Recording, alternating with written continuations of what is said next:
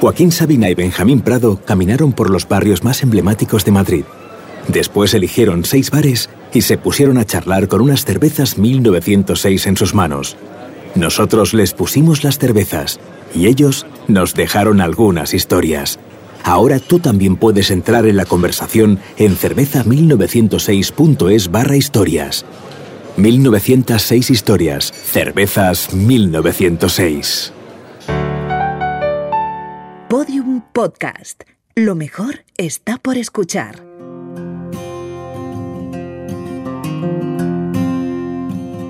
El maridaje entre literatura y jazz se escucha en los acentos de Kerouac y Ginsberg, y se lee las voces de Louis Armstrong y Billie Holiday. Pero, dejando a los americanos a un lado, el madrileño jazz bar suena a Moratín, pues está justamente localizado en el lugar donde se situaba la casa del escritor. Jazz y literatura son disciplinas que parecen estar hechas para almas torturadas y para perdedores. Jóvenes, y no tan jóvenes, que se sumergen al igual que Sabina y Prado en los ambientes más espesos de los bares de la ciudad. Dicen que un día Miles Davis intentó entrar a un club de jazz en Estados Unidos y no le dejaron entrar por las pintas que llevaba. Dicen también que en Europa le abrieron las puertas nada más escucharle tocar un pistón de la trompeta. ¿Qué sería de Benjamín y Joaquín si no les dejaran entrar en los bares de Madrid? Nos agarramos fuerte a sus rimas y canciones para que se queden con nosotros al menos un par de cervezas 1906 más. En este episodio, leer en las voces del jazz.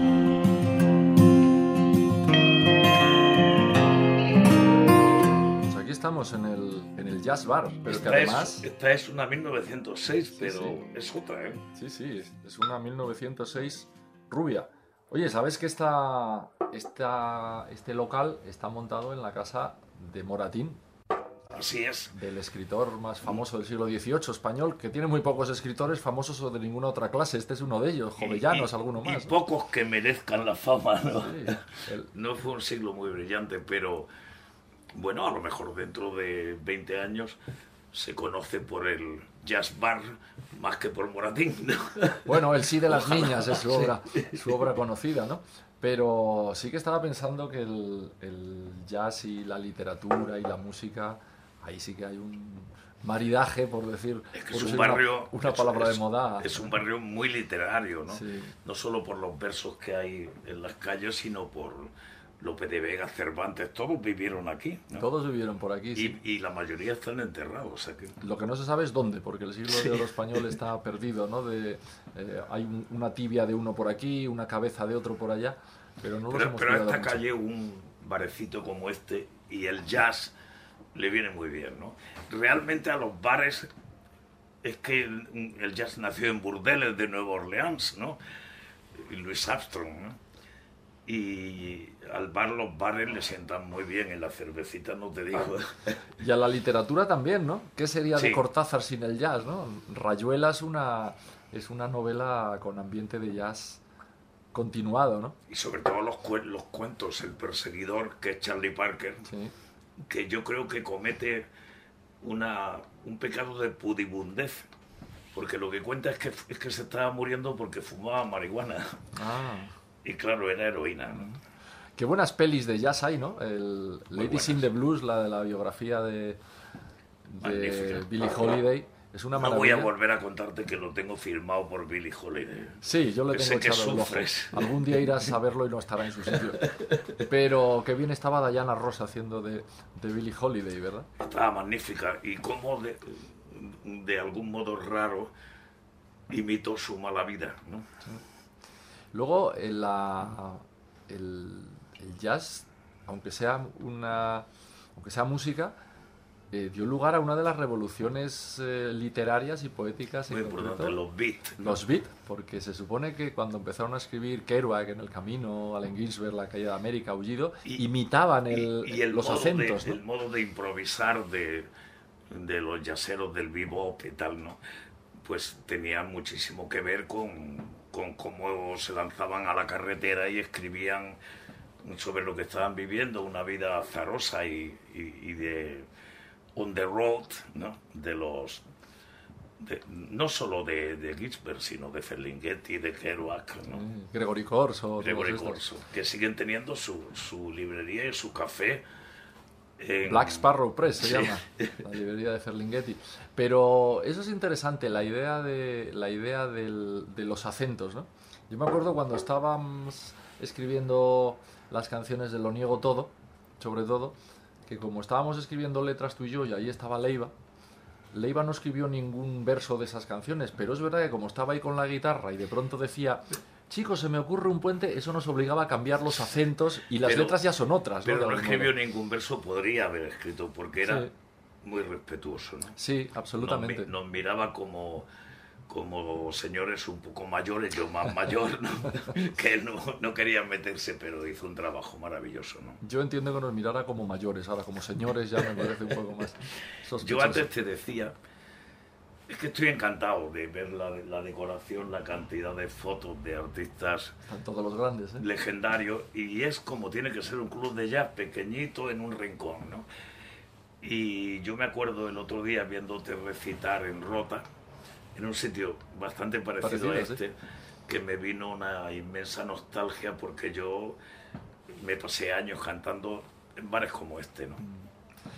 Y estaba pensando también en, en otro que nos gusta, otra cosa y otros autores que nos gustan mucho a ti y a mí, que son los grandes, grandes de la novela negra, ¿no? Chandler, Hammett, todos estos Eso está lleno de jazz. por ambiente lados. jazz, ¿no? Hay una, hay una frase maravillosa, una novela de, de Chandler, muy de club de jazz, que dice, nada tan hermoso como encender un cigarrillo y entrar a la habitación donde están los amigos para contribuir a enrarecer el ambiente.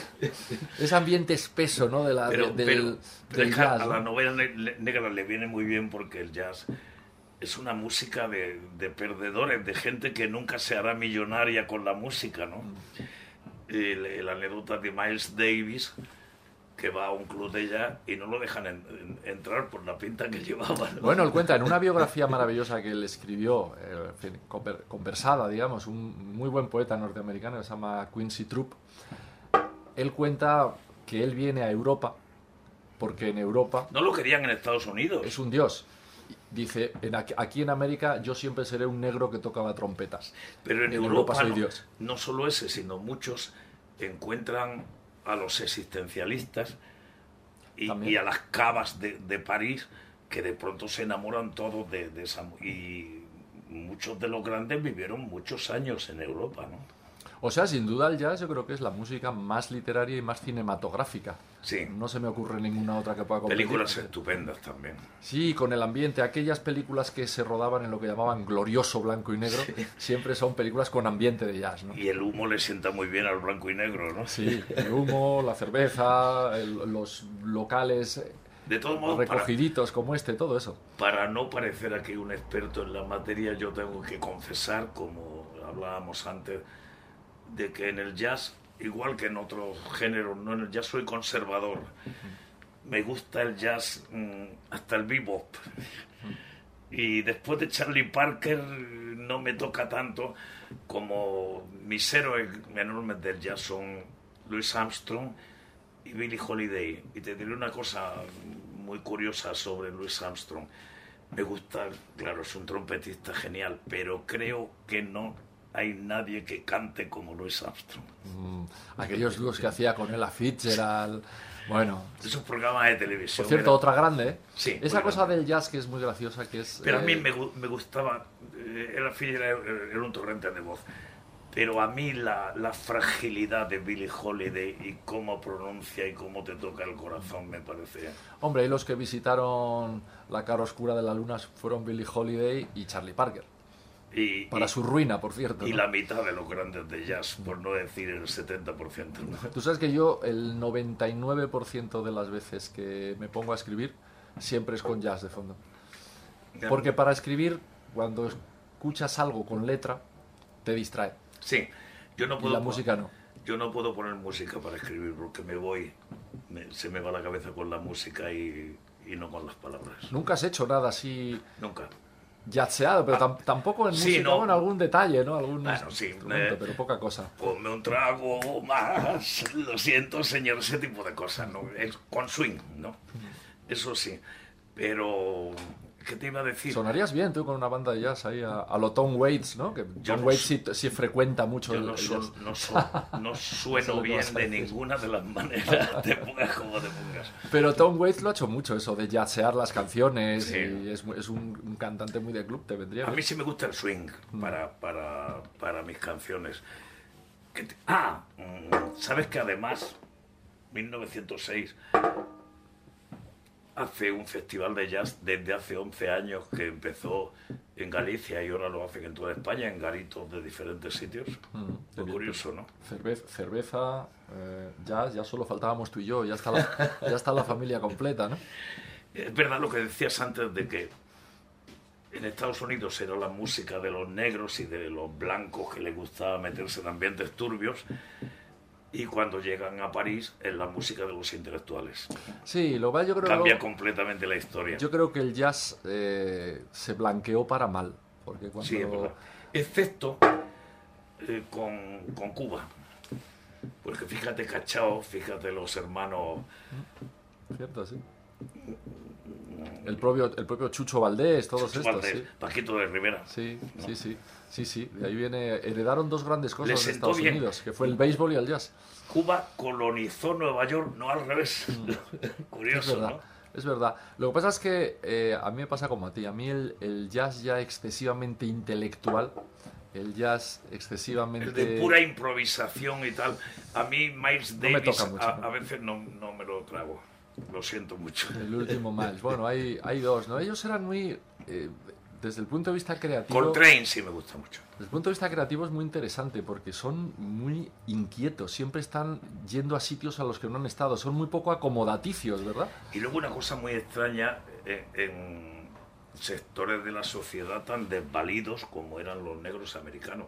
Son unos músicos de una categoría musical, ¿no? Impresionante. ¿no? Y luego hay otra cosa que siempre hemos eh, alabado mucho del mundo de la música, que es el, el- el ámbito de colaboración que hay. ¿no? Es, en el jazz es brutal porque no hay un grande Genios absolutos. que no haya hecho colaboraciones en los discos de los demás. Esos discos sí. maravillosos que Coltrane toca con, con Dizzy Gillespie y luego Y esas sesiones improvisadas grabadas por sellos pequeñitos, ¿no? ese maravilloso eh, eh, vibra- vi- vibracionista, llaman ellos, Mill Jackson, ¿no? Sí. que tocaba ahí el, el, el vibráfono, con ese, ese toque que luego además fue tan, tan del cine, ¿no? porque había tantísimas películas de cine donde se oía un xilofón de, de pronto, ese jazz, que es tan maravilloso, ¿no? tiene tanta poesía. Y el desprecio de cuando los, los negros se ponen combativos, ¿no?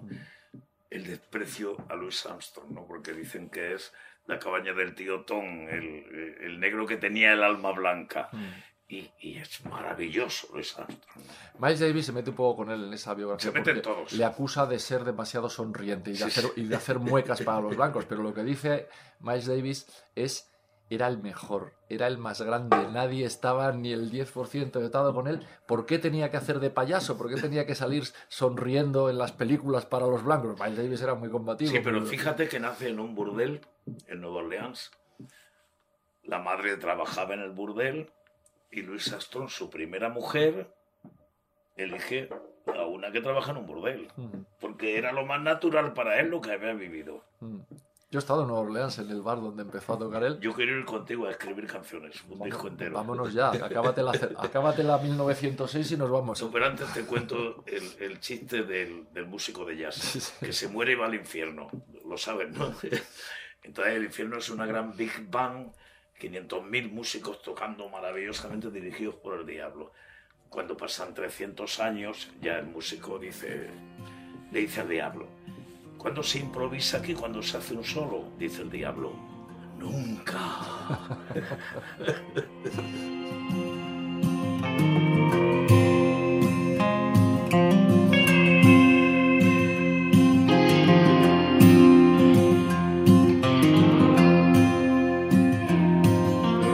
Todos los episodios y contenidos adicionales en podiumpodcast.com y en nuestra aplicación disponible para dispositivos iOS y Android.